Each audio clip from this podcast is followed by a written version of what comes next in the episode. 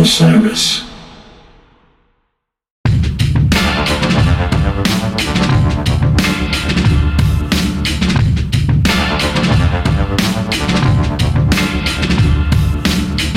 Everybody, this is Eric Krasno, and you are listening to the Plus One podcast. I want to thank everybody that's been listening to the show. If you like the show, please subscribe at Apple Podcasts, follow us on Spotify or on Instagram. It's Kraz Plus One, that's K R A Z Plus One. You can also hit me up at Kraz Plus One at gmail.com. Send me some questions about the show. I always love hearing from you guys, and I love seeing the suggestions for the guests. That's been really, really helpful. So we have an amazing guest on the show today, my good friend Jimmy Vivino. He's an incredible musician, a guitarist, a keyboard player, a music director, a member of the Tonight Show band, the leader of the Basic Cable band for Conan O'Brien, and uh, he's been a great mentor to me uh, as a music director and as a player. I also consider him a music historian. He knows about everything music related, every album, every era of music. Uh, so we get into a lot of great discussions on this show today. Uh, so I'm excited to get into that. But first, we're going to take a quick break to hear from our sponsors.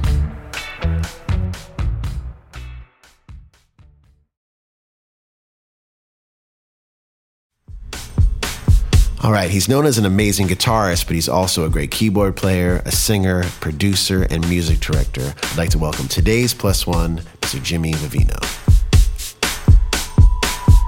Well, I appreciate you taking the time to join me on this. I've been talking to you a little while about getting you on the show, so I'm glad the, the stars aligned. I was trying to remember when, you know, you're a guy like we played together, and I felt like I've known you forever, though Yeah. we're pretty new friends, I think. Yeah, within Uh, I think Greg Williamson is the catalyst of of how we met. I I knew of you and knew you're playing.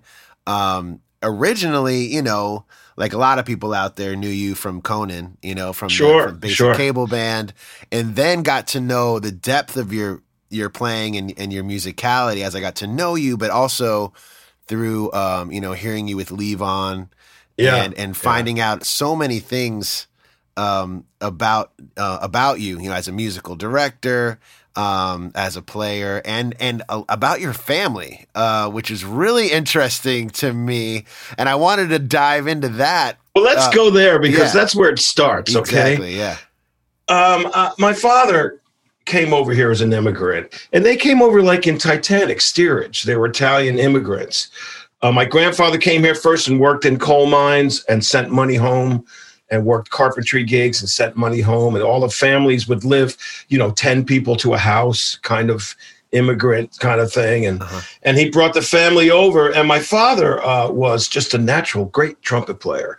He could play, you know, like Louis Armstrong and Charlie Shavers and Roy Eldridge and he cat he would play me records by guys like Wingy Manone I never heard of and you know Dixieland and and he wasn't allowed to do that because he was from a family of carpenters. When you're an immigrant and you come over and you're and and you're you, you know your father has two sons and your your son-in-law there's two more there's like four or five carpenters in a business.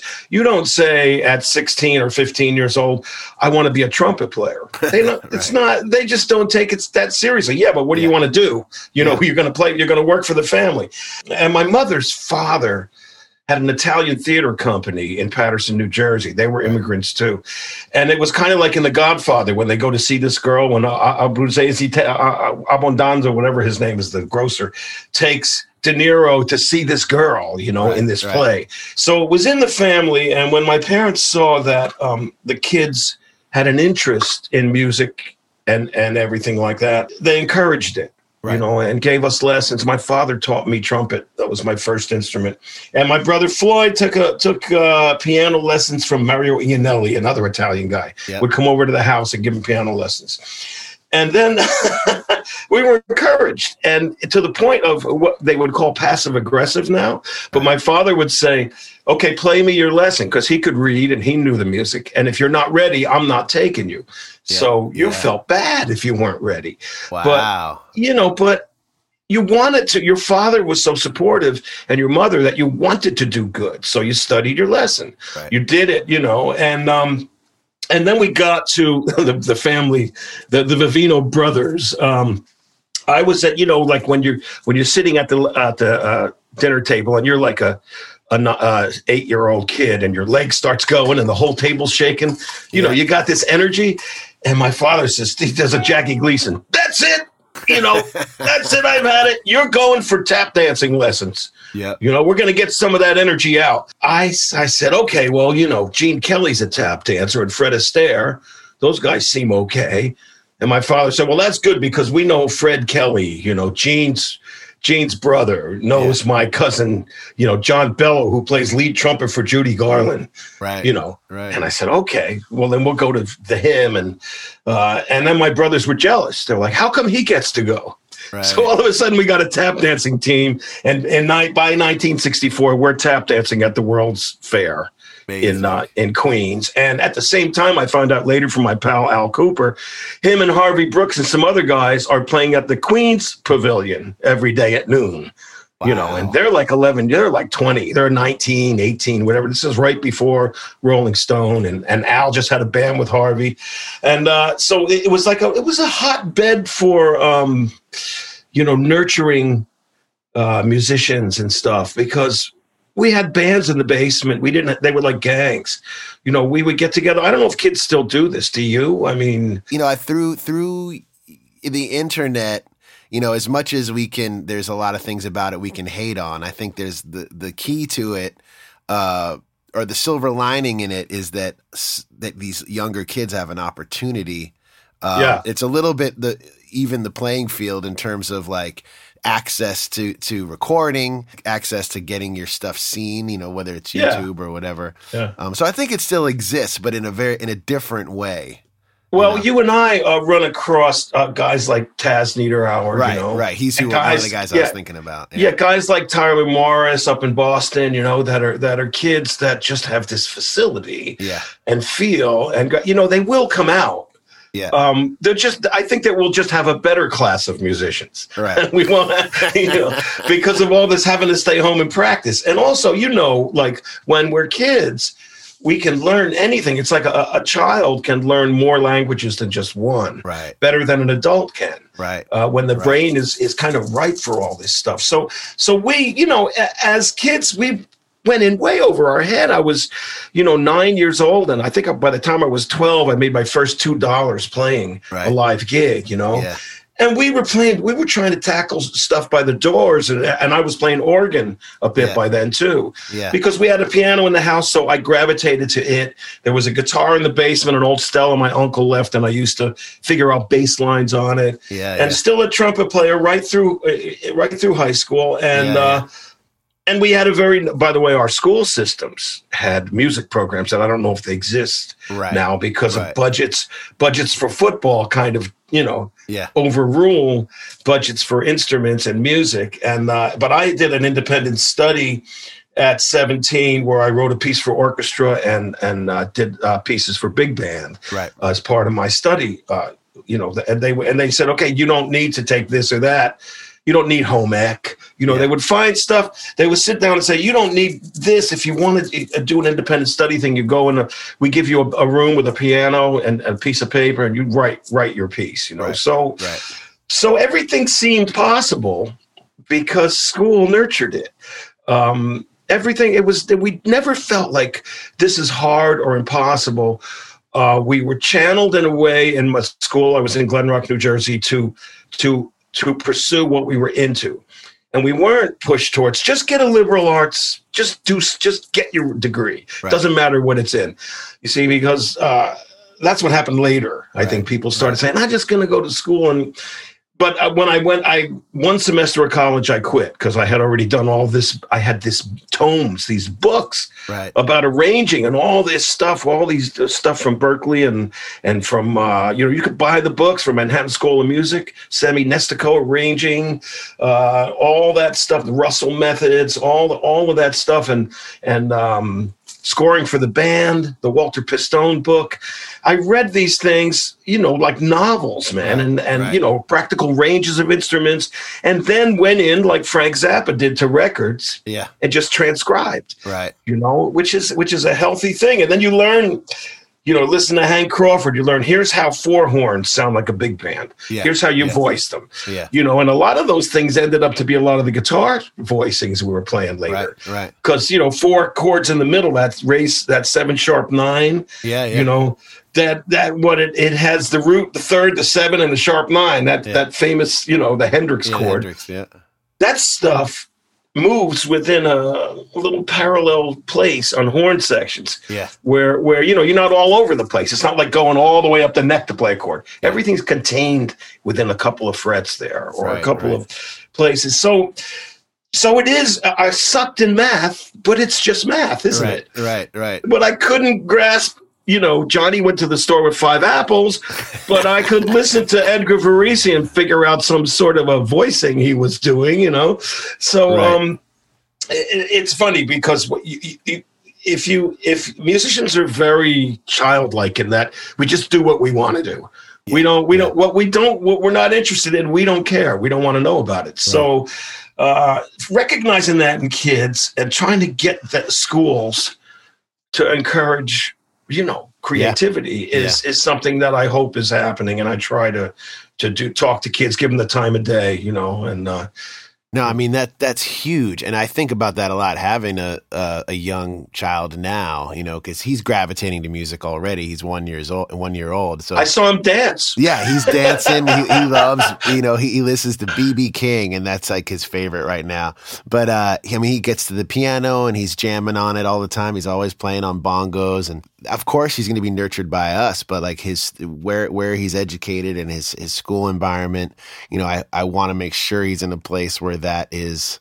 Um, you know, important to to the to him and to them, but because I think that is something that is is has been suffering, you know, and even since since since I grew up, since you grew up, you know, it was around me everywhere when I was a kid Yeah, too, and yeah. I was lucky for that. You know what? Looking at your son, I saw him dancing to BB King. It was Yeah. one of the coolest things. That. That that that you didn't make that happen. That's No. in there. no, you're you know and to nurture it like my parents did with me is the key and not to push it right, right. and if a kid is sitting there with bb king's playing doing nothing yeah, you're probably gonna th- you're probably gonna say oh i'm gonna make my kid a musician no you're not either Yeah. he is or he isn't or she either Right. they are or aren't uh, you know a musician but in their heart it's the the most amazing thing to me about people is that they get up and dance because being a, a player all the time being on the bandstand i never you know i danced tap dancing jazz ballroom and ballet when i was a little kid but that was sort of a exercise you know you learned how to do it but it wasn't the natural thing for me Right. I, I forced myself into it uh, but when people like kids like infants and start dancing to music Yeah. it's it's the joy and that means there's something in there you know Yeah, that yeah. that they want to get out man and drumming yeah let them do it all man you got the toys right Oh, we got, You got all the toys toys. everywhere. I just put him out, and he he jumps all over it, man. He's all over it. So so when you're in high school and you're playing in bands, playing with your brothers, do you did what what records were you listening to? I, I consider you a rock and roll and, and blues historian. You know, if Yeah. I if I have questions about the history of a particular thing, I know who to call. You know what I mean? well you know here here's how it went Yeah, here, here's how I and I always try to try to, to hone this, you know, my discovery of Yeah. music. There was in every house uh, at that time a pile of records. My, my father was there; they were out. They weren't put away. It wasn't something I couldn't get to. right. There was a pile of records. It of course had Sinatra and Dean Yeah. Martin, Yeah, you know, but it also had Louis Armstrong and and uh, you know and uh, uh, Count Basie, Jonah Jones, you know, and and Judy Garland and Ella Yeah. Fitzgerald. It had everything. Uh, I, I went through those. I listened to those records, the Broadway shows, My Fair Lady, Oh, King yeah. and I. Yep. All I, I went through all of them. I, I memorized all of Robert Preston's stuff in the Music Man. You know, to me it was it was amazing the way that's early rap. You Yeah. got trouble right here in River City. Got trouble up. You know that Right, that was kind of rap. You know. yeah. And I'm like, boy, that's the coolest thing, man. And then it turns into rap music eventually. But that Noel Coward way of just talking over the music, Oh, you know, yeah, yeah. intrigued me in a cool way. Uh, so I had that. But then at the same time, my brother Floyd, who was uh, four years older than me, you know, we had to say we had to save money to buy a color TV. Everybody had to go out and work, you know. Otherwise, me and my brothers were peeking into people's houses to watch Bonanza on color TV from their through their windows, you right, know, like right. this. So, so my brother Floyd had a, had a wagon, and he would walk around to all these old houses in the neighborhood and ask ladies, and uh, you know, mostly they were spinsters, sort of living in these old Victorian mansions, saying, "Do you want your attic clean out?" So he would go and on this wagon cart thing he had, he would load it up with Victrolas with horns, wow. 78s, all that stuff he was intrigued with. And in the basement of our house, he had acquired 3,078 RPM records, wow. cataloged everything from everything. I mean, it was a history of American music, and that was recorded. So I caught those trumpet recordings by Sonny Boy and the Bluebird recordings by Sonny Boy One and the Vocalion records he had and and all the old blues and that hit me like as the coolest thing I yeah. thought when I heard when I heard that now because I was used to hearing big bands and Count Basie but then when I heard these smaller bands or just a guy with a a Lightning Hopkins 78 you know I was like boy that's so cool and at the same time the Beatles happened in 64, okay? So that bug, pun intended, yeah, got into yeah. everybody's head. Yeah. Everyone, even people that were already in bands and older that were doing stuff were like taken back on, wow, this is something new because – all the bands were like ventures around me. Guitar yeah. bands nobody was singing. There were yeah. no you know we weren't in texas. We weren't in buddy holly territory. We weren't down south. We were in new york. You know if you didn't sing doo-wop and you didn't sing that stuff and rhythm and blues you know you you were had a guitar band. You didn't think about singing. The beatles right. made the possibility of wow the band plays and sings. So we started forming bands right away you yeah. know uh, as kids. And uh, so the record, the old records I had, yeah, when I started buying records, the first record I bought was uh, Where Did Our Love Go by the Supremes. I heard it walking through the Models, which used to have a record department. Baby, where did our love? You know, and oh, that's yeah. going, I'm going, what is that sound? That the sound of a Motown record hits you and you go, wow. Oh, yeah. You know, nothing like that. Uh, so then it was uh, with me and my brother Floyd and Jerry. We were all about Junior Walker, uh, you know, uh, the the Marvelettes, the Temptations, Supremes. We were all about Motown records, and then uh, in in there was a phenomenon of Italian blue-eyed soul singers and bands. They and so there were local bands playing, and then we discovered the Young Rascals, and said, "Wow, here's like a bunch of Italian guys that are." You know, doing Ray Charles and doing like Wilson Pickett. That's yeah. how we learned who Wilson Pickett was. Right, right. You know, Midnight Hour, the Rascals, and then oh, you know, and then you. I started to to find out when a song was a cover. Even then, I would say, "Who wrote the song?" I look on. I would read the whole album. You know, yeah, like a, yeah. like just. It was just like something you could spend hours with a record, and I would say, "Who wrote it? Who who arranged it?" You know, I wonder what it was like. I wonder who. Oh, Arif Mardin did the horns. Yeah. So these guys started to become my heroes more than the artists. Yeah. Oh, who did that? Oh, you know, uh, uh, you know, uh, what's his name? Peyton up in. Well, he did those th- those uh, impressions records. Who did those great horn parts and string parts on that Curtis Mayfield stuff? You know. Right. Right. And so I started to find that going into as an arranger because I was a trumpet player and you know big band head. So, uh, so the record started to become more about what's got horns on it. you know, right, right. when I was a kid.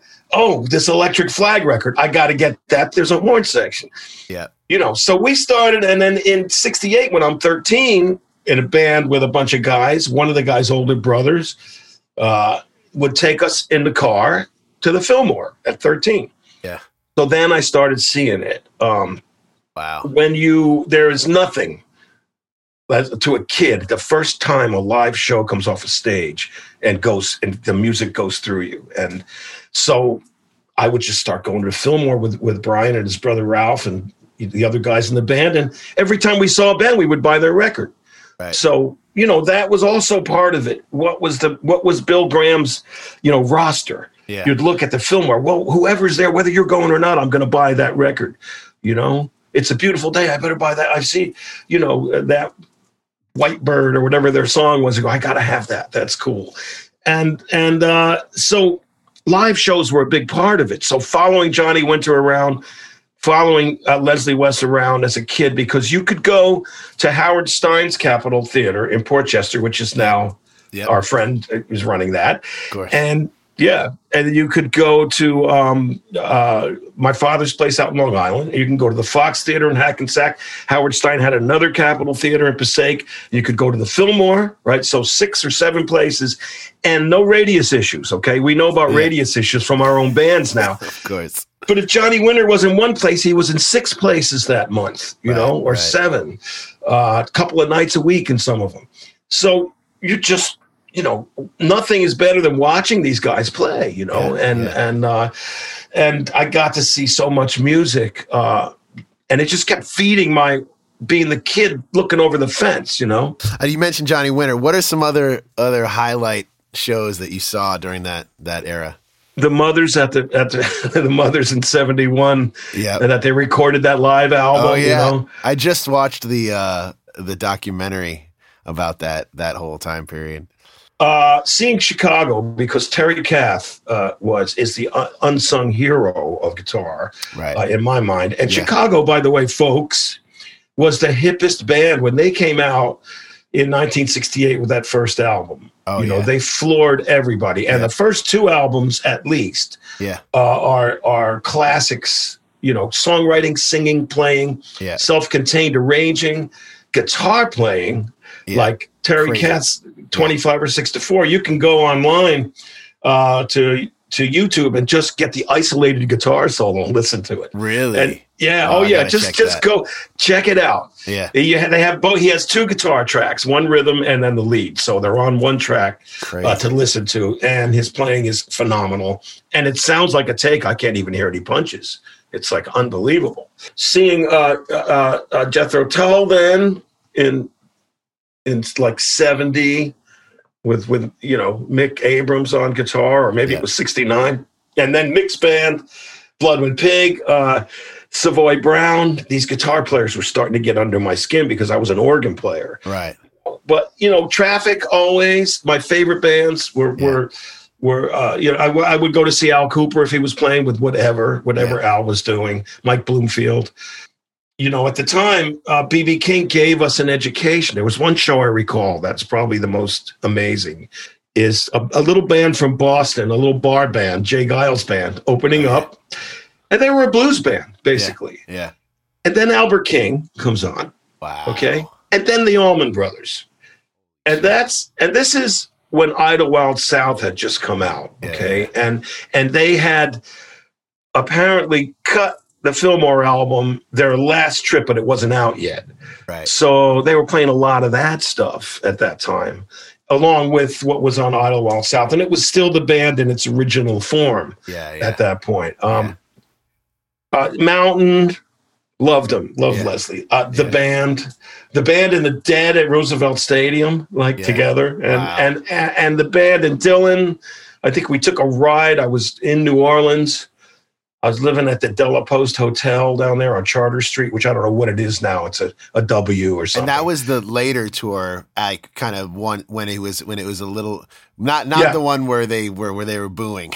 So no, this is like seventy four. Yeah, seventy four. So we drove from New Orleans to Dallas. Crazy. You know, Yeah, yeah, to yeah. see to see Dylan and the band. Wow. and it's funny how I did get to know a lot of the people that I went. You know, as you know, there's nothing better than people stepping out of your record collection into your life. Oh, it's it's the most. There's nothing better. Yeah. It doesn't matter, you know, and it still happens, and it's still happening.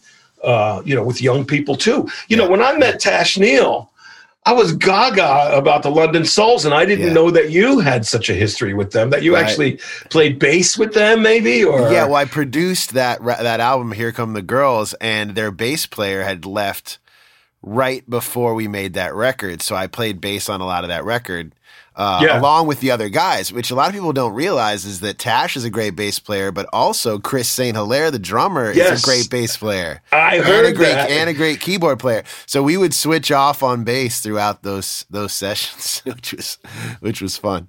you know, uh, Al Kooper turned me onto that record. He said, really? Wow. Now you got to hear these guys. wow, cool. You know, it was about the jam too. You know, Yeah, it wasn't yeah. just about. You see, the, when we go back to going to the Fillmore and and bands in those days, you'd be sorely bummed out if a band played just what was on the record exactly. Right. Okay. Right. Oh, there's the guitar. No, the idea was that Cream had had given you us this idea. It's a it's a bebop idea.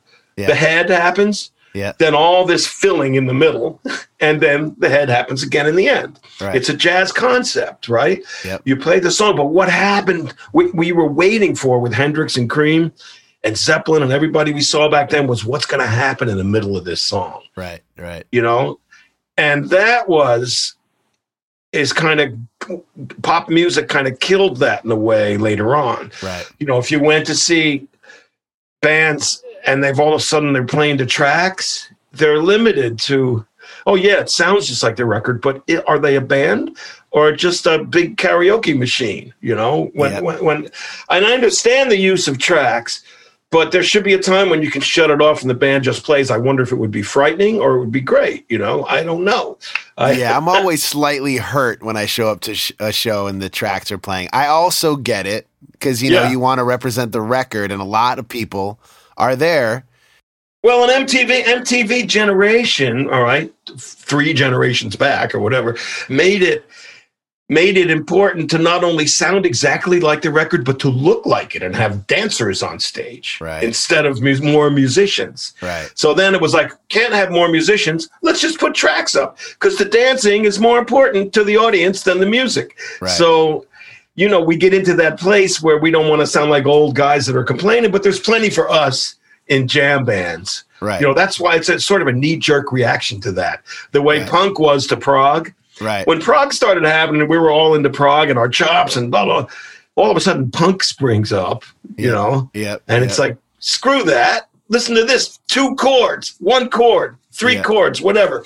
You know, so kids could get guitars again and start playing because uh, the punk thing. But I think in I think in in defiance of this MTV sort of put your your video on stage live, you know, Phish pops up and jam bands. They're just like, we're just gonna play. yeah. And if something starts happening, it'll get even longer. You And know? what I love about you know the whole jam band scene is that now it's not even a genre; it's just like this counterculture. You Yeah, know, it's like when- accepted as that's music. Right. And when Soulive started, it was right when the jam band term was kind of getting like kind of getting big or even starting, I guess. And we got thrown into that. And at first, I mean, I got I was more coming from the place like I listened to the Dead and and a little bit of Phish, more like the Dead, and I was coming from rock and roll. The other guys in Soulive were kind of like they didn't want to be called a jam band. You know what I mean? They were like, because we didn't sound like that. You know, we were an we were an organ trio, and but as time went on, we realized, you know, that this this um, fan base wants us to experiment. They want to be in the moment with us. Yeah. They don't want us to play the record exact. They want to. And then the other thing is like the Grateful Dead part of how they built this crowd that follows them everywhere was that they change their set every night. and every night and covers and yeah. Yeah. and jerry said jerry even said hey listen man we're in defense right Yeah. because people did attack them Yeah, of course. you guys are up there when you're not doing shit up there and he said look in, in, in our defense we're trying to get something going while we're up there it's Right. not like it's rehearsed you know Yeah. it either happens or it doesn't happen you're part of seeing into the way a band works you know things out and Yeah. and i always appreciated that uh, about them We'll be right back after this short break.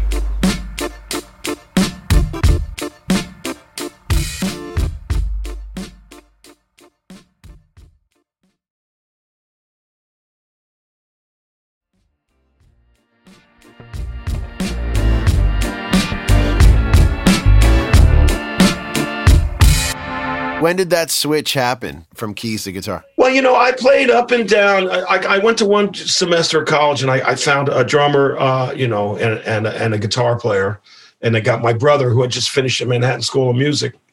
It's two year program there they had. It wasn't four years, and we just had a an or you know a quartet where I played B three, and we had a guitar player P and Jerry and a drummer, and we just started playing seven nights a week, man. Yeah, yeah. You know, up and down, uh, it, all through New Jersey, up and down, and then different bands started popping out of that.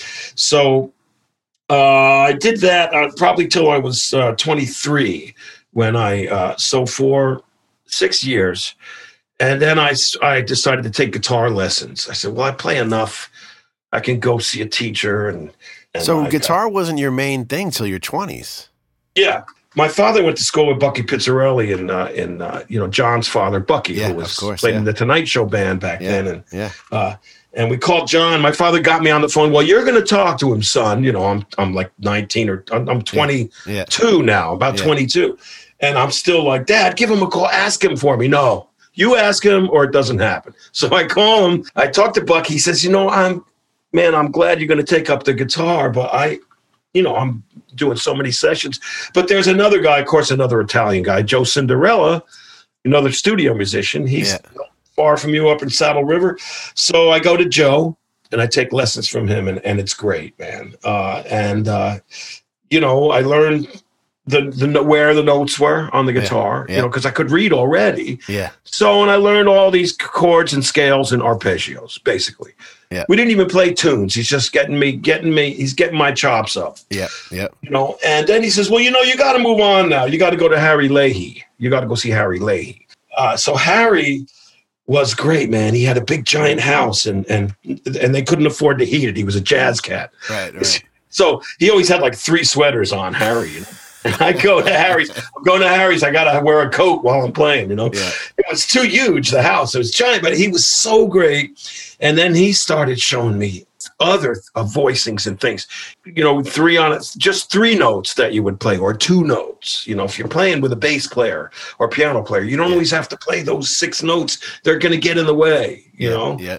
Uh, so, uh, and then after him, I went one night to Buddy's place. Buddy Rich had a joint where his his small band would play, Right. Right. and in that band was him, Jimmy Malin on conga. Let me see, Sal Nistico and Sonny Fortune with saxophones. Kenny Barron was a piano player. Oh wow. Yeah. Anthony Jackson was a kid sitting on his amp playing his Yeah. his jazz bass, and a cat named Jack Wilkins was the guitar player.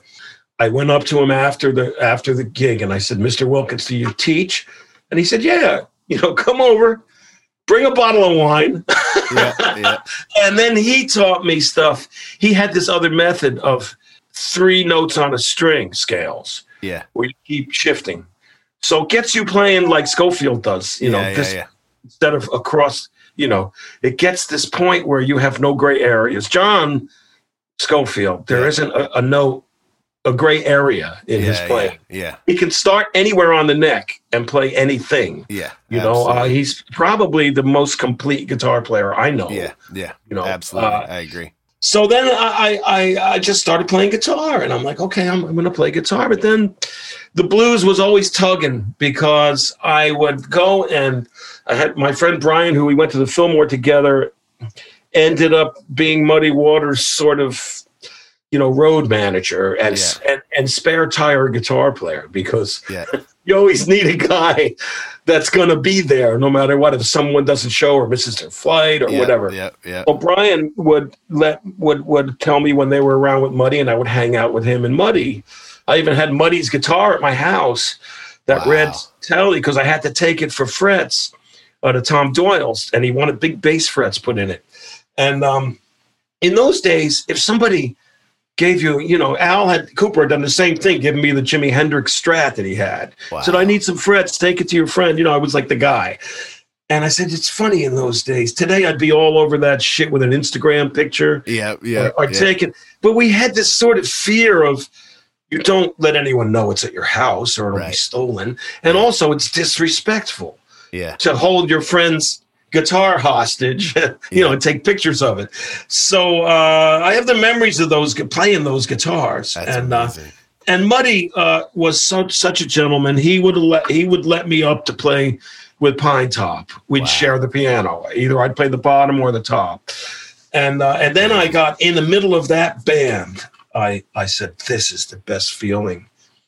You know, regardless of all the other prog stuff I had going on, or I'd learned like Tarkus and all this ELP shit, and and and uh, and, and and me being into Herbie Hancock so much, and and into Stevie Wonder, and all that stuff, and I was like playing those songs and doing that, and and it never hit me the way sitting in that band uh, did. Oh. And I said, well, that's, I have to start doing this. so, uh, you know, between, and I've always said I'm just the blues man with a job. Right. You know, that's really all I am. I'm lucky that I learned to do all these other things that could keep me working, but there's always this that, yeah, okay, so I, uh, paying dues became a thing where, you know, uh, when I finally got to New York full time, uh, after playing with Phoebe Snow and Felix Cavaliere and Laura Nyro and you know, and, and all these other people. I started playing with Johnny Johnson. Right, right. And discovered Mike Merritt and I became friends and James Wormworth. So we started playing with Johnny, Son Seals. We started backing up everybody. At Chicago Blues that came in, Otis Rush, whoever came in, we were the backup band. Right. Uh, they would call us and say, so and so's coming, the Sugar Blues coming. He has no band. You guys want to do it? Yeah, I want to do it what it's I don't care what it pays. I want to do it. Yeah. I, I like to, I'm forcibly paying my dues, the blues dues, you know, right, right. in the best way I can and learning from every one of these cats so many things and so many stories and and getting to meet so many people by playing with them. You know, I mean the the the rock and soul review with Fagen was an amazing thing. And Donald taught me a lot about right, what not to play too, because we I went to his he said, Yeah, come over. Well, you know, I, I was slowly talking to him. I had this way of when I would get in a situation of saying to a lot of the people I love didn't want to play the music that made them famous right, or that right. people wanted to hear. They were like sort of Phoebe was like, I don't want to play poetry, man. I was like, Phoebe, that's all they want you to play. Yeah. So at least play that and then play Whatever 10 other want. songs yeah. that they never heard. Right. You know, and, and with Fagen, I would say, why aren't we playing Reeling in the Years? He goes, well, why aren't we wearing bell bottoms and platform shoes? Right. I was saying, right. maybe we, sh-. I said, maybe we should, Donald. but, but slowly he came around to it. You know, we had that rock and soul review. Jeff Young turned me on to that whole situation. So we yeah, were doing that, that. Is that how you connected with, with Donald? Yeah, yeah, and and uh, and then Donald would say like, "Oh, come over. Uh, we're gonna do we'll do Deacon Blues, okay?" He would hand me you know, a sketch chart of it. It was amazing, and I would look at the voicings. I said, "Wow, three notes and a bass note." Yeah, didn't want to hear, you know, that moo thing, right? Yeah, he didn't want to hear some notes. So if you see, you know, a certain chord and you play the full six note version, you don't want to hear that. Right. You know, there's two notes. You know, a seven chord is the seven and the third. That's it. Yeah. You know, and the 13, you could add that six above it, those three notes like that. Yeah. That's it. I don't want to hear any of the nine. I don't want to hear any of the other numbers, you know, in the middle. and uh, and would show me. On, now he had a uh, you go up to his apartment and he had a. I said, "Where's the piano?" So he opens a closet door and there's a suitcase Rhodes yeah. pushed against the back of this closet with right. no clothes in it. No right. clothes, but the, the the the coat hanger is still hanging there, right. right? So we squeeze in and he says, "Close the door, close the door," and he's showing me this stuff and I would say, well, what do you call that? He goes, I don't know, just it's a C over a B flat. Yeah, yeah. You know, nothing. It, it, it was a, such a beautiful way of playing. Yeah. Um, and the way voices led to other voices that way, all contained. Yeah. You know, not all over the place.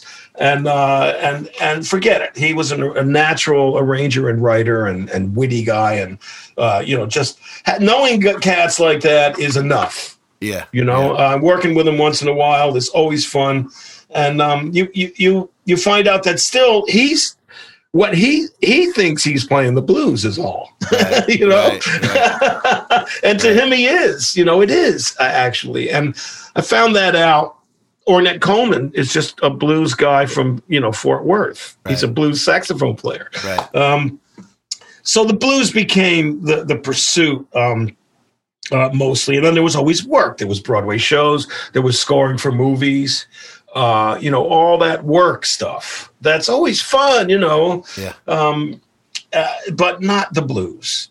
And when an artist would come into town and you were in the band, Walk me through a little bit of what that was like. Would you be learning songs off the record? Would they just we would there was there community? Because nowadays we got MP3s, we got what would happen in that situation? I, I learned this from Paul Shaffer, who when I came into town, you know, Paul and Will were around doing a lot of stuff. Yeah. Pre Letterman, Yeah, they were everywhere. Those guys, Hiram, Paul, Will, Jordan. yeah, was like, whoa, you know, and, Right. and Clifford, Clifford Carter, Yeah. you know, cats, the, the cats were Mironov. These guys were everywhere, all over New York.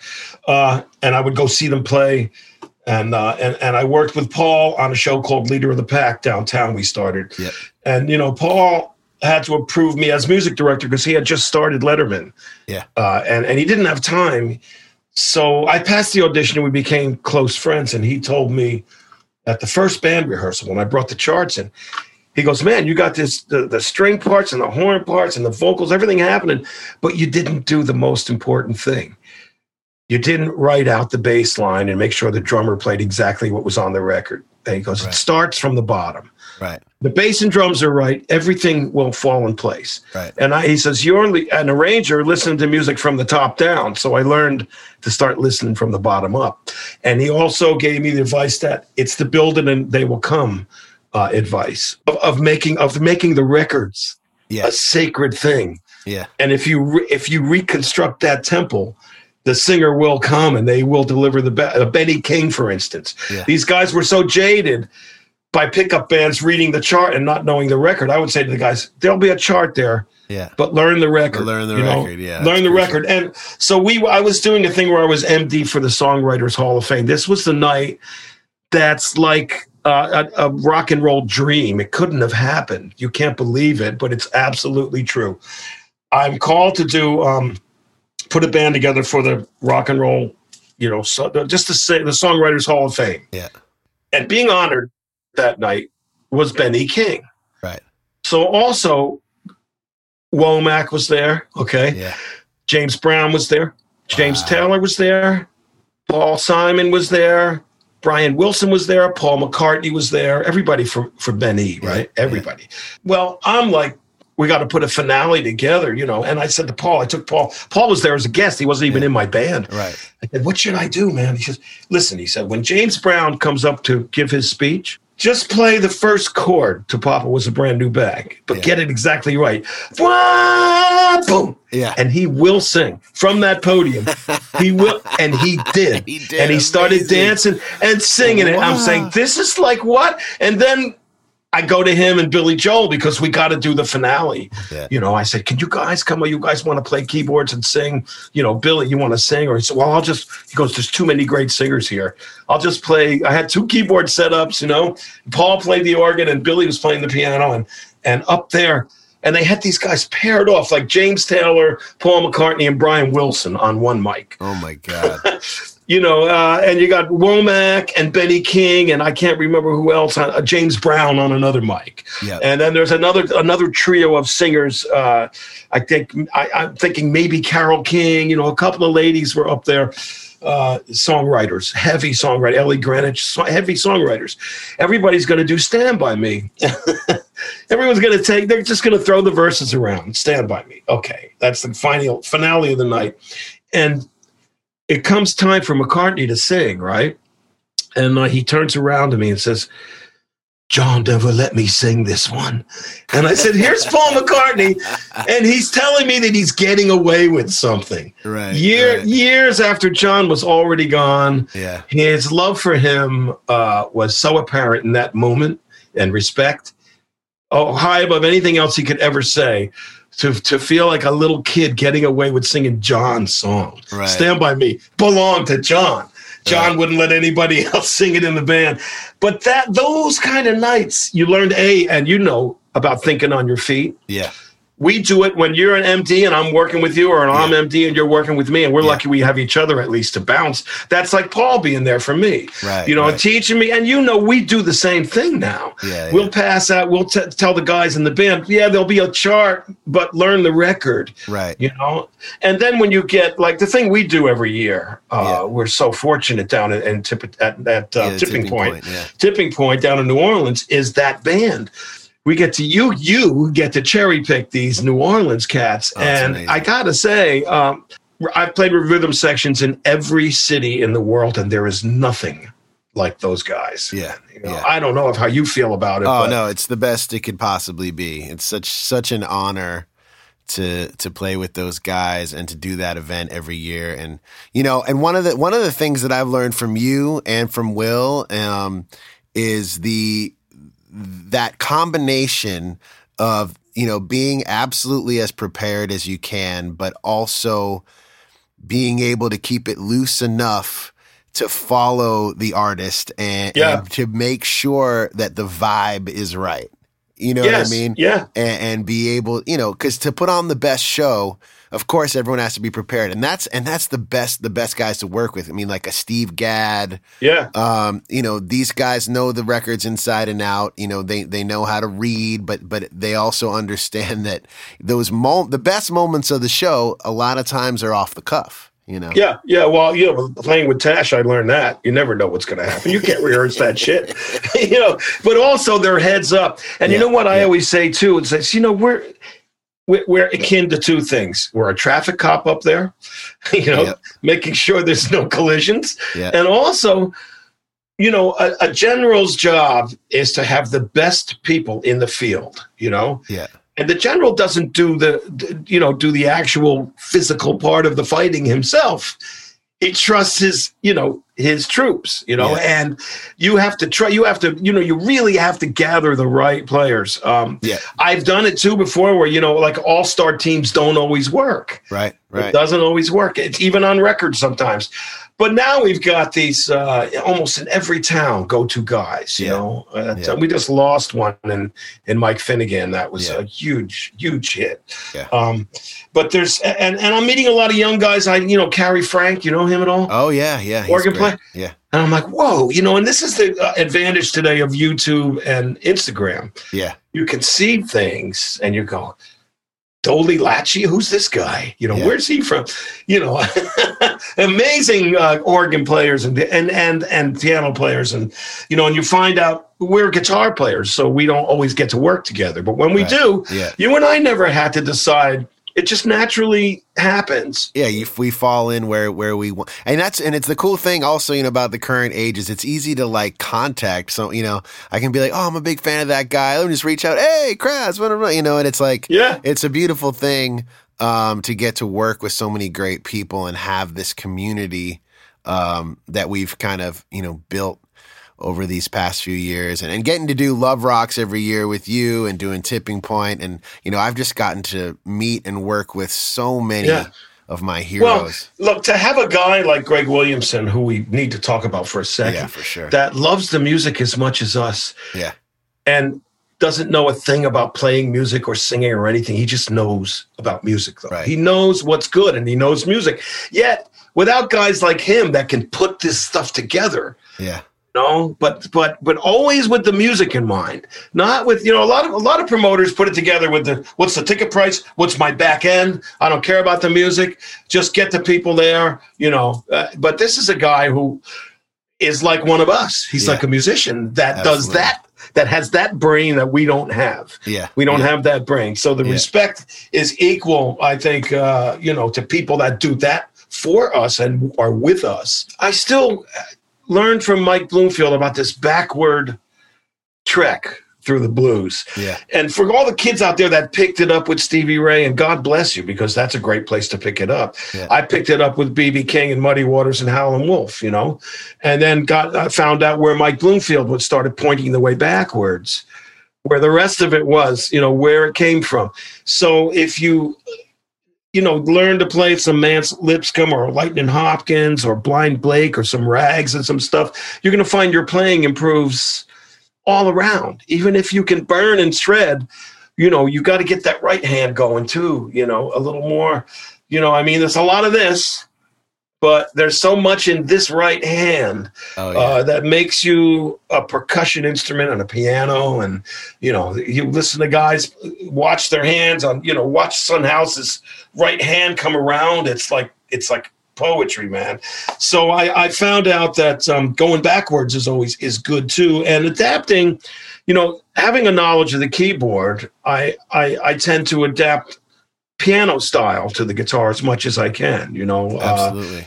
And horn section stuff. So I know if a really if a guitar player is playing something, I can always play what my what in my mind are some horn stabs and horn parts uh, with him, and and we get an in, more interesting thing going because it's uh, I, I like it. I like it to watch to watch the other guitar player see where he is and then find something else to do. right. you know, right, and that's right, and that's and then when you solo, I'll probably go to what you were doing right, right. you know to keep it to keep it together you know and and uh, and and that's a that's something that i think it just happens naturally now uh, Yeah, yeah. with players um and when somebody doesn't do that you can just you know get out of the way you know jimmie vaughan told me the best thing he said okay imagine that you're up there okay on stage and you're with bb king freddie king albert king albert collins okay Yeah. and your turn comes up. What are you going to play? okay? Yeah, these are all the guys that you learned that you took their stuff. All right. Yeah. What are you? What, have you found yourself yet? You know, Yeah. and that's why he. I love his playing because it's conversational and it's almost like he'll play what would be the lead vocal and then he'll play some backup rhythm. Yeah. So it's almost like a vocal thing, and, and you stay out of the way. And uh, yeah, I mean, he ne- there's no wasted moments or wasted space with Jimmy. No, you know, no. He- everything he plays is is just so perfectly placed and oh yeah, tasteful, man. It's yeah, one of my and he's players. comfortable he's comfortable with that you know Yeah, and and yeah. and being in a world of guitar players i'll turn to him on stage we did something for hubert where like it was just a stage we were at the apollo and the stage was loaded with Gibbons and me- and and and Keith and and me and I'm I'm up there looking about why am I here? Because I was Hubert's you know like best friend. Yeah, and then and then uh, you know Clapton's up there and Derek and Warren everybody everyone you can imagine. Susan's up there. Yeah, you know Cotton's everyone you can imagine. And Jimmie Vaughan uh, it says don't worry man it ain't in music now yeah and Billy says Yeah. and Billy Gibbons says I ain't even plugged in that's classic. you know yeah because it's really I say it looks like people waiting for a subway train up here man Right, you know right. we're, we're, we're arming you know with just uh, and and you learn the situations Yeah, where to choose your battles you know of course. of uh, course. in those situations you just look around and say man am i lucky to be up here right, right, no this isn't about music right now and i'm not going to show anybody how good i am right. it's not a gunfight you know Yeah, yeah. Uh, it's a, sometimes it is and then that's when i just head for the hills i don't Yeah. want to be in a shootout some people play you know there's i'll be playing you know i'll do something with a friend who's like a monster guitar player and it'll come up on on instagram or something a little bit and and somebody will say man he buried you. And i'll say "It- we were playing he was soloing and i was playing rhythm. What are you talking about? Right, he buried me. right. you know you're not it's not i said it's not this is not a competition. You know i've been doing this for uh you know over 50 years you know uh and i've learned that gunslinging is a young man's game. And uh and and there's a scene in one of my favorite movies unforgiven. Yeah, where clint eastwood walks into the bar and there's going to be a shootout. There's going to be a gunfight. Yeah, and all these young guys are pulling and shooting and clint just reaches in grabs his revolver and starts pointing and picking people off. Bang like bb king. Yeah, bang one note. Yeah, bang. Yeah, no miss shots. And and you learn that uh jimmie vaughan and bb king it's that one note albert collins you know. Oh yeah, better than that you know. It's um it's all good though right it's gonna yeah. hit. It's all how it hits someone in the audience, and and you know, Yeah. a lot of times when there is someone just playing a ton of notes, I, I like to just give it a give it a little bit of space, and then, like you said, play one or two notes, and a lot of times you'll hear the audience be like. but it's also this it's also this in, in defense of Yeah. those players Yeah, there's also couple hundred people out there that want to hear that they want to hear that that expect too. to yeah. hear that Yeah. you know and that's valid too so it's all valid Yeah, you know it, the, the thing that people should understand uh, the listener is that we're all different every one of us and what we bring we're hoping is our personality so you know if somebody's playing a lot of notes and that's their thing that's beautiful it's not Yeah. my thing you know and and you know we've all been uh, egged into oh let me just try and whip some shit out. Yeah, well then yeah. the minute and Hubert Sumlin would say this the minute it goes into your head it's gone. Yeah. Yeah. You know it's hard to hand. Yeah. I mean, Stevie Ray Vaughan was asked, you know, what are you thinking about when you're playing? And he said, hopefully nothing. You shouldn't be. Uh, yeah, well, you know, because you've had those moments too, where it seems like you're standing outside of yourself. Yeah. It's just happening, right? Yeah. It's just so, and it's not every time. It's like a baseball player, you know. It's an average Yeah. Yeah. of of when it's just flowing. We, you could have your worst night, Kraz, and somebody come up and say, "Man, that's the best I ever heard you play," and you just got to say, That's happened for sure. You know, and sometimes it is in your head and you're not hearing what they're hearing out there. "No, you So got to trust the audience knows something too." As time goes on, I remember playing a gig with Scofield and, and him had his amp was blowing up or something was happening and he I, I asked him about it and he's like, Oh man, that was I was just like you know, finding that place where it was it was breaking up the speaker and just like using it like a pedal, you know, and using it like Yeah. a sound, you know, and that I loved that because it was like, and, and that kind of cha- was a, a really important thing for me because I was kind of like, you know, I'm always battling gear when I'm flying in for shows and stuff. And, Yeah. you know, Yeah. you can't let it take over your mind and, and throw you off. You know, you gotta you gotta play through and you gotta in in, Yeah. in best case scenario you take that thing and you make it a unique moment about that show and about that moment, you know? Yeah, try well, to of course, of course. Of of course, and you know, there's a Sonny Boy Williamson record, "Checking Up on My Baby," where he's got such bad laryngitis he could hardly sing. Yeah. Yet it comes out one of the coolest things. He made it work. Yeah. You know, it's checking up. It's like it's just like it sounds like Captain Beefheart singing. You know, Yeah, yeah. and uh, and and it and and we don't know. You're right though, because Scofield, he's a genius. Let's face it. You Yeah. know, Yeah. but he's also a cool customer. Yeah.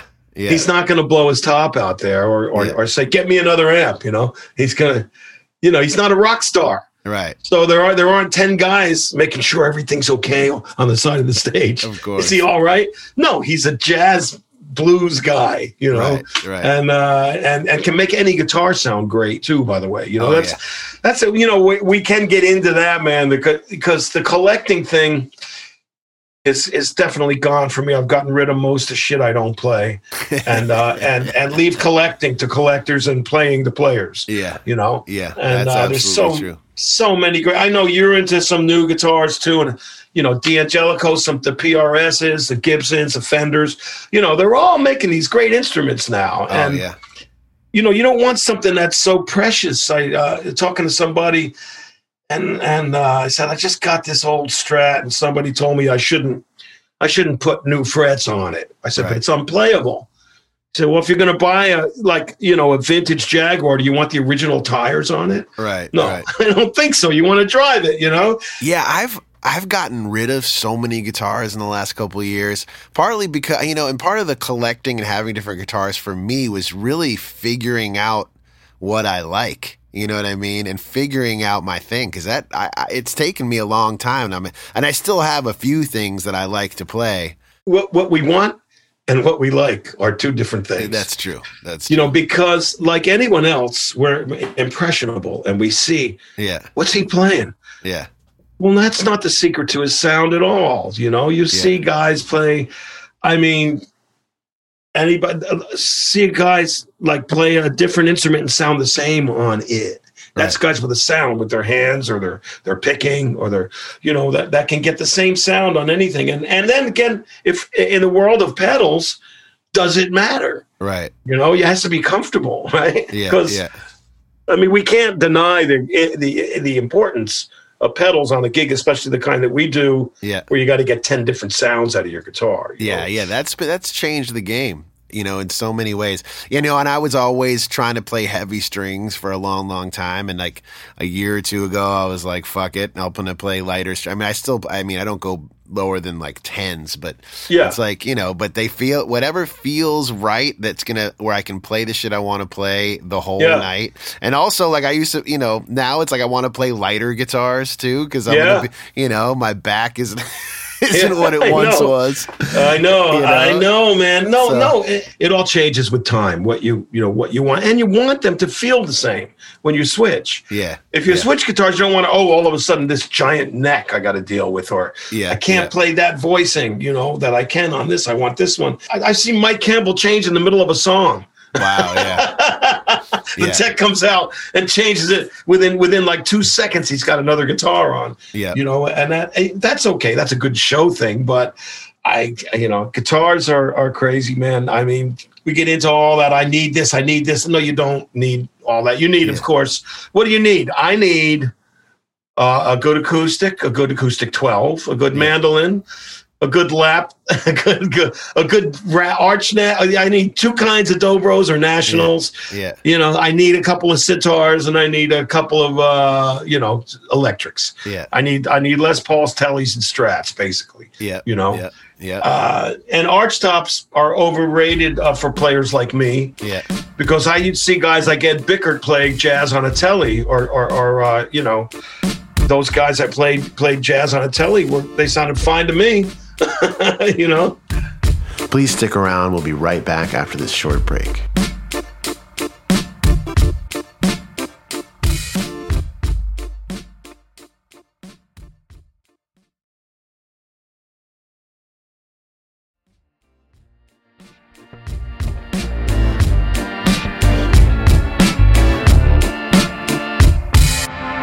So I wanted to ask a little bit before before we get out of here. I got to ask a little bit because you know you've talked a little about you've done so much in blues and in rock and roll and as a musical director, but you've also done quite a bit on television. yeah And I wanted to talk a little bit about that, how that came about, um, and how you know you linked up with Conan and ended up on um, as a part of the Basic Cable Band and then as MD. So when the E Street Band broke up, when when they when when Bruce kind of put them on hold for a while and, and sort of sent them packing, you know, and he was doing those two records, Tunnel of Love and Human Touch. Uh, I think it was called. Those are the records. I think those guys were doing stuff. I was part of that Jersey mob, you know, naturally. So I had known all those guys, and Max and I had a had done a project together with Joe Delia, Killer Joe record, Jump Blues Band, right? So I, at this point, am living in uh, in '92 or three. Whenever I got the call from Max, I'm living in Sausalito. I have a band with Clarence, so I'm living at his house up there in, in Sausalito, Oh, okay. West Coast, because Clarence and I are doing stuff together. So I got a call from Max. He says, "Is Clarence there? Don't let him hear what we're talking about." Don't let him know Yeah. I got this audition. He said, I got this audition. I ran into this guy on the street, uh, the Conan. I saw him on the Charlie Rose show Yeah. a couple nights ago. And I asked him, Hey, I, he, I introduced myself. I told him it was Max Weinberg, Bruce, blah, blah, blah. He was like, Oh, yeah, uh, there's auditions happening for my show. I'm going to take over, you know, for, for the Letterman slot, you know. So Max got all the info. He calls me, he says, Problem is, I don't, our band is, you know, scattered all over the place.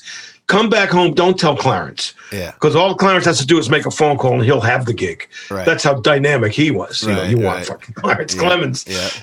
you know, sweetheart, you know, but a, a presence on stage Oh, to be yeah. dealt with. Oh yeah. So uh, we go. I said I'll come back home and we'll let's let's get the band together. So we get guys, um, Mike Merritt and Scott Healy, who were, you know, in the Vivino brothers band at the time. My brother Yeah. Jerry, Yeah. and then Max calls Pender and La Bamba. Yep. You know, the other two horn players Yep. uh, and we audition. Max, of course, is uh, a name. Yep. Doesn't hurt. Okay. But also had a plan that I never would have thought of. He said, we're gonna do we're gonna we're gonna dress this way. We're gonna bring our own lights to the audition. Here's the set. Let's work on the set. Then we get the set list. We rehearse the shit out of it. You know, it's a lot of jump blues and sort of bar band, good time, rock and roll stuff. Right. Okay Right. vision a guy with with vision not just Yeah. going in uh you know we were up against like john lurie and the lounge lizards downtown bands Right. you know Right. Steve bernstein and the sex mob you know Yeah. Yeah. guys that were too hip for the room kind of Yeah. Yeah. you know and and at the same time hal willner and howard shore were involved with lorne michaels so their agenda was pushing this downtown sort of too hip for the room kind of thing and those guys were the best at it Yeah. But Conan and Jeff Ross, the producer, and, and Jim Pitt, who was booking music, they wanted to have a good time. Yeah. Yeah. You know, they didn't want to be too cool for the room. They wanted to bring people in and the band had to be having a good time. So we passed the audition. We got the gig, Yeah. you know, and uh and it, and it was a culmination of everything that each and every one of us, all the club dates we had played, all the weddings, all the bar mitzvahs, right? All the all the jazz gigs we all had done, all the blues gigs, Yeah. all the rock and roll gigs, all the little crappy little hole in the wall joints we played all over New Jersey together before the E Street Band even Max even played with them.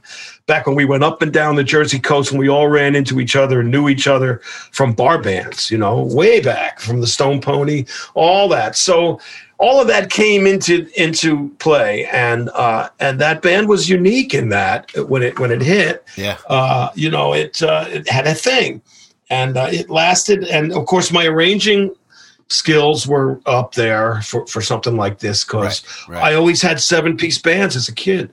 Yeah. I had trombone, trumpet, and tenor. That was Chicago. Mo- Chicago was the was the, the model. We had entertainers like Pender and LaBamba in there. You know, yeah. Yeah. that were not more about playing. guys. Yeah, they were they were more about playing, and my brother too. They were more. Everybody in that band was, you know, schooled in the Jersey Shore, Yeah. you know, club scene.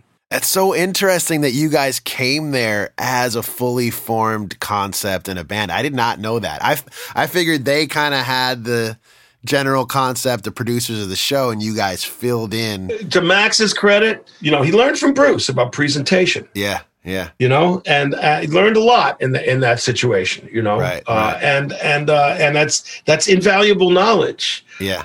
you know it's not enough just the music's not enough Right. Presentation and, you know and and that's it's show the showbiz part of it uh is important and that's why a lot of guys don't get out of the practice room Right. uh they could be burning and so good and say how come i'm not working well working takes a long time you know Yeah. the, the beatles talked about that was it 10,000 Ten hours thousand hours. Yeah. all right it's Yeah. true we put it in man Yeah. we put we put it in and and it, it brings you something more than chops Yeah. and musical ability Yeah. and musicality all important things but showmanship and and looking you know that presentation thing it's uh it's it's a learned thing it's not Yeah. always a natural thing and uh and we learned it from watching soul bands watching james brown Yeah. you know, it was entertainment, and it went and boom, boom, boom, boom. When we did our audition, it was like bang, no, no time in between tunes.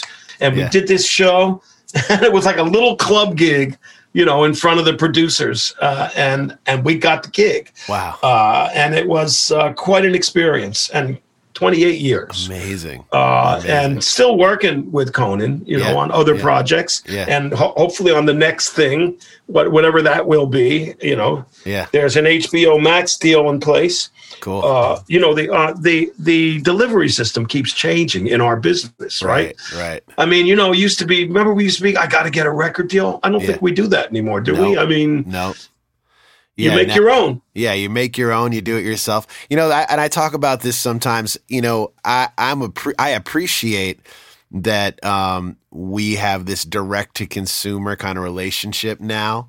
Um, Yeah. But I do miss a few things about how that used to happen. First off, holding the record in my hand and look and Yeah. and the crediting, you know, where producers and engineers would all, you know, a lot of times they fly under the radar now because no one's looking at who at that stuff. I mean, we look, we look. Yeah, but even when I do, or when they say you can download the booklet, I've never found one after I've downloaded it. Right, I don't right, know where it's hiding. right. It's on my computer somewhere. I'm not smart enough to know. But I missed that too. And I told you when I was a kid, Yeah. reading everything right oh, down Oh, to the that was it. RIAA approval. yeah, you know? sitting with those records as a kid. And then the one, the other thing is, you know, a lot of people throw shade at record execs, and of course, there's good and there's bad. But there were, you know, guys like that. I, I got to work with Bruce Lundvall when, when in in the early days with solo. Oh man, I used to teach his kid guitar. Oh, really? Yeah, Bruce. And yeah. there, but there's you know even Clive Davis and and a lot of these guys. I mean these gatekeepers to a certain degree, but they, you know, back in those days, you know, to make a record, you there was there was this threshold that you had to break through. You had to have a certain amount Yeah, of yeah. following, a certain amount of skill. You had to hone your skills as a band or as an artist, and then you'd be in the studio with these great producers and these arrangers and engineers. And of course, a lot less records came out, but I do feel like those records were amazing. And a lot people Yeah. are making amazing records now. But man, growing up and having my dad's record collection from the 60s and the 70s, just like such an incredible time for music, you know? And the other thing is about that when we're talking about that, you've seen the um, where they where they show you the pie and Yeah. your slice of the pie. yeah, yeah. Okay, so are you going to be happy with your slice of the pie and not look at who else is getting what, or are you happier with no pie at all? right. which is which is where we are I know, because I know. Well, so many things changed, and and don't the toothpaste doesn't go back in the tube, as we Right, know. right. Once it's out, Once it's once out, it's yeah. out, and once all of a sudden royalties are a thing of the past. Yeah. Uh, it- when when streaming gives you pennies, where radio play used to give you dollars. Yeah, yeah. Uh, you know, uh, it's it's.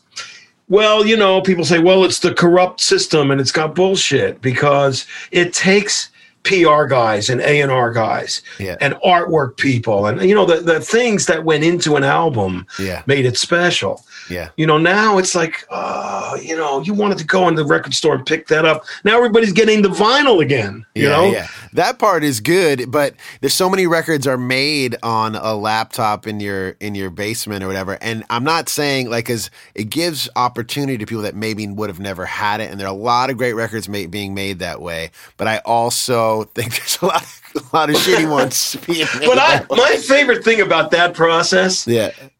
Is the amount of plugins it takes to make it sound like it wasn't made. Right. Uh, that it was made with some tape. Wait, right. Just get some tape, maybe. I don't Yeah, know. You know. I mean, yes, you know, things change and they and you can't be you can't be too much living in the past about Yeah, about about how it was. We're lucky that we know how it was. Yeah. But we have to be able to see how it's going to be. Yeah. And that's that's the hardest thing for us to grasp. And sometimes it takes some kid showing you how he's doing it Yep. to how it can be done. to the credit of you know there's like like universal audio and some of these companies are making plugins that are that are intuitive and do sound like some of the old stuff and in in in, in doing that they're kind of creating a a new sound that is actually more pleasing to my ears than like Yes. the digital sounds of the like Oh, late yeah. 90s to early 2000s so i think there's a lot of great music being made and a lot of great tools now um, Oh yeah, you can run it through an Ampeg, uh, an Ampex uh, tape deck. Yeah. now Yeah. and master it off the head of that. Yeah, so there is stuff out there now that's really making things like a lot of my record that I'm about to put out. We we did, you know, digital, but it sounds analog. Yeah. there's ways to use it. Well, I call those ap- apology filters. Right, right. Not apogee, but they're they're apology filters. it's like, sorry, this is too clean and crispy, and you know, you want to dumb it down. Well, I guess you could run it to a tape, maybe, and then Yeah. you know, and then well, you have that plug-in. That, Right. Ampe- that a couple of Revox one, an Ampex one, a you know, a Tandberg. wh- if- Which one do you? Which German machine do you desire? You know, I mean, it's it's funny too because that low tech thing was so hip for a while, Yeah, right? yeah. And now that's gone Yeah, that trashy low tech kind of thing, you know, that, that I, I loved so much. But if the song is there, right, Yep, we forget that it's about the song. Yeah. It's all about the song. And, absolutely. and and somebody with just a guitar singing that song, you'll know if it's a song. And that's the the the guys like Don DeVito that worked at Capitol, you know, I, Yeah. I rather at Columbia, they could hear a song. yeah, yeah, Those those A and R guys could hear a hear a hit song absolutely. Uh, you know, Jerry Wexler, Arif Mardin, those you know Oh, yeah. cats, cats up there. They, they were they were key to our our our music.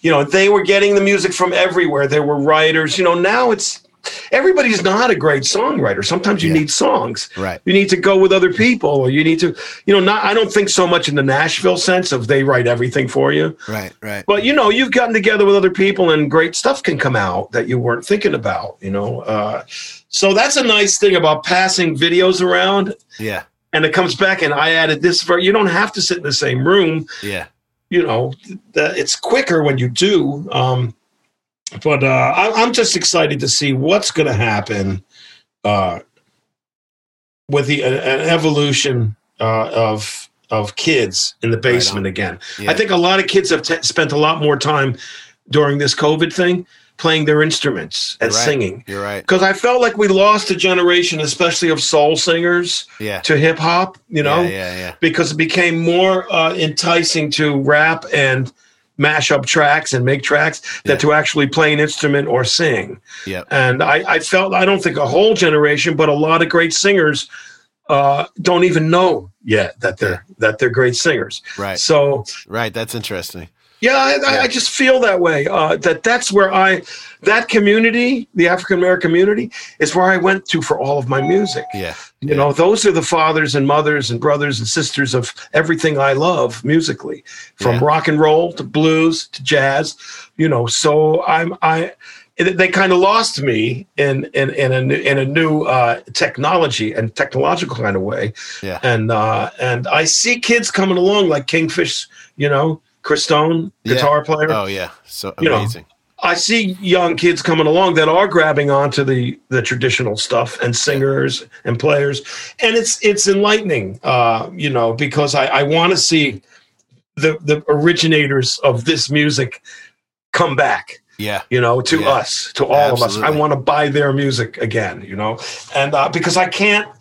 I, personally, I'm too old to get down with a lot of a lot of the hip hop stuff. You know, Right, right. it's not for me, and I hear plenty of it just sitting in traffic in L.A. Yeah. I don't have to from the next car. I hear I hear a Yeah. lot. Yeah. it's yeah. a funny thing. And then there's the LA New York thing, you know.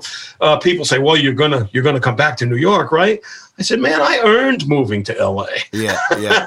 That's funny. I get. I have. the You know, obviously, I'm also a uh, Yeah. transplant from New York to LA, and I say that all the time. And I, and the thing is, I have not lost my love for New for New York. I just love it as a visitor, and I Yeah. like to come home and have a little space and sunshine and. And some pizza. you know. Yeah.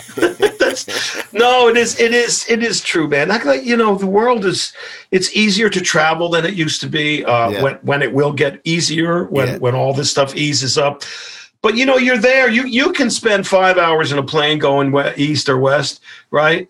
Or you can waste it here doing nothing. Yeah. It's not. It's not so difficult, uh, you know, to to to go places and do things. And I was looking forward to that uh, in retirement, semi-retirement Yeah, was going out and going city to city, picking up a band, playing a blues gig, you know, Yeah. and all this stuff happened. oh yeah, and that was a big part of my next plan. So now I'm just, you know, doing stuff around LA and, you know, doing some dates with Canned Heat, with Fito, you know, Oh, the cool, original cool. drummer and, and uh, one one of my favorite bands growing up. I, Yeah, you know, I, they, absolutely those, you know, those bands that had, that turned me backwards to the blues right, right. you know, guys like Alan Wilson and Bob Hite knew, you know, Alan Wilson, you know, who was the Canned Heat sort of, you know, he was the, the, the brain in that band. He was one of the kids that found Son House up in Rochester. Wow. He was working as a Pullman porter and hadn't played guitar for 30 years and forgot how to play all of his stuff, his open G. Alan Wilson showed him everything. He knew everything. He showed him how to play again. And Son House came back and had, you know, when they found all those guys, they, you know, they had short careers in the 30s, a lot of them, Yeah. and were and were rediscovered in the 60s. Right. Right. Folk, you know, the Newport Folk Festival and the folk explosion Yeah. found John Hurt and John Estes and you know and, and all these guys that were still alive back then, you know, Bukka White, and they brought them all out. You know, now they're gone. Uh, you know, the new old guys are are, are Buddy Guy. You know, Right. and, right. and and and and a couple guys like Larry McCray that's been around forever Yeah. that needs to be appreciated. Uh, Yeah. I, I just actually dropped by the studio. Um, oh, did you see what Josh when and, uh, yeah, and- Josh and Bonamassa and were- Joe? Yeah, were in the in the studio with him, and man, I couldn't know. believe everything he sang was just like Joe was feeding me tracks every night. Believe me, Joe would say, "It's just rough. It's just rough." I say, "Rough? Yeah. What are you going to do to it?" Funny thing is, they were. I thought it was playback for a second when I walked in. I just happened to be recording next door, Yeah. and I ran into those guys. Like, come in, and uh, and I'm hearing back. I'm like, oh man, what an incredible take. They're like, he's in there doing that right now. He was like behind Yeah. the thing. I know. I'm just like, Folks, Every if you take do anything, look look for Larry Mc, Yeah, Larry Larry. McCray's record on. I think it's on Keeping the Blues Alive when they put Yeah. it out, and they're Okay, also good. doing an, a nice documentary about him, Oh, finding great, Larry great. McCray, finding him because there's a guy bad management and bad Yeah. Decisions. It never took away the ability and the greatness Right, of this guy, right, You know, but right. it did, it did, it did kind of, it was downtrodden from it. Uh, but now, you know, it's our job now, a lot of us, to find these guys and bring them back out. You know, Yeah. I mean, the same way Yeah. Alan Wilson did in the '60s, and other guys did. Not not because and I don't want to get people to get things wrong today. We we look too much into things. Not because they need our help, but because we love them and we Yeah. want you to see them. You've done such an amazing job, not only of shining a light on, you know, these influential artists, but you've also, you know, been a mentor to a lot of people, to a lot of young musicians, um, including myself. And man, we I, we appreciate, you know, what you. I appreciate what you do for for music and for the culture.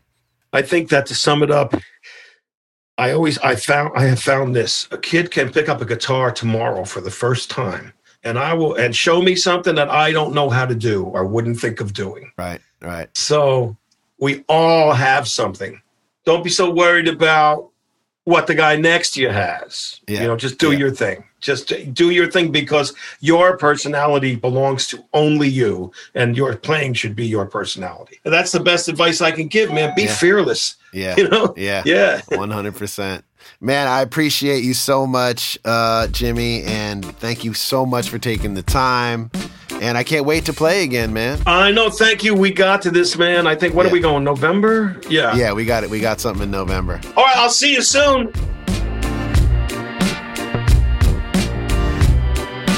I want to thank Jimmy Vivino for being on the show. So cool to catch up and talk with him. So before we go, I'm going to play a track from Jimmy Vivino and the Black Italians album 13 Live. And this track is called Shape I'm In.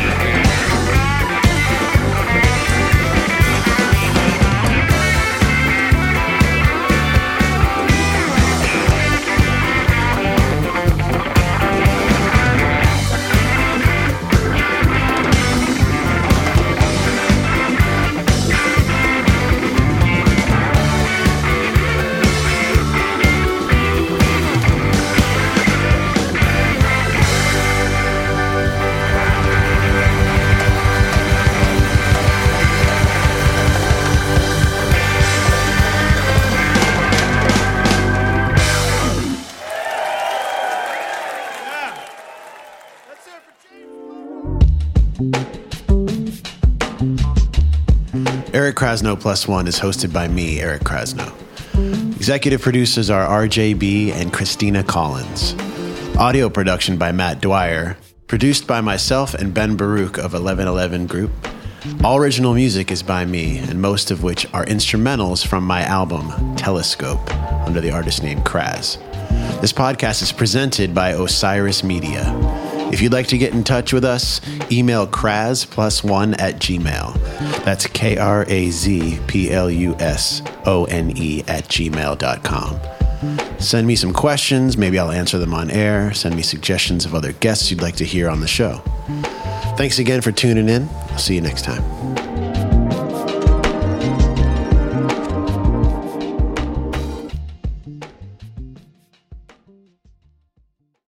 Osiris.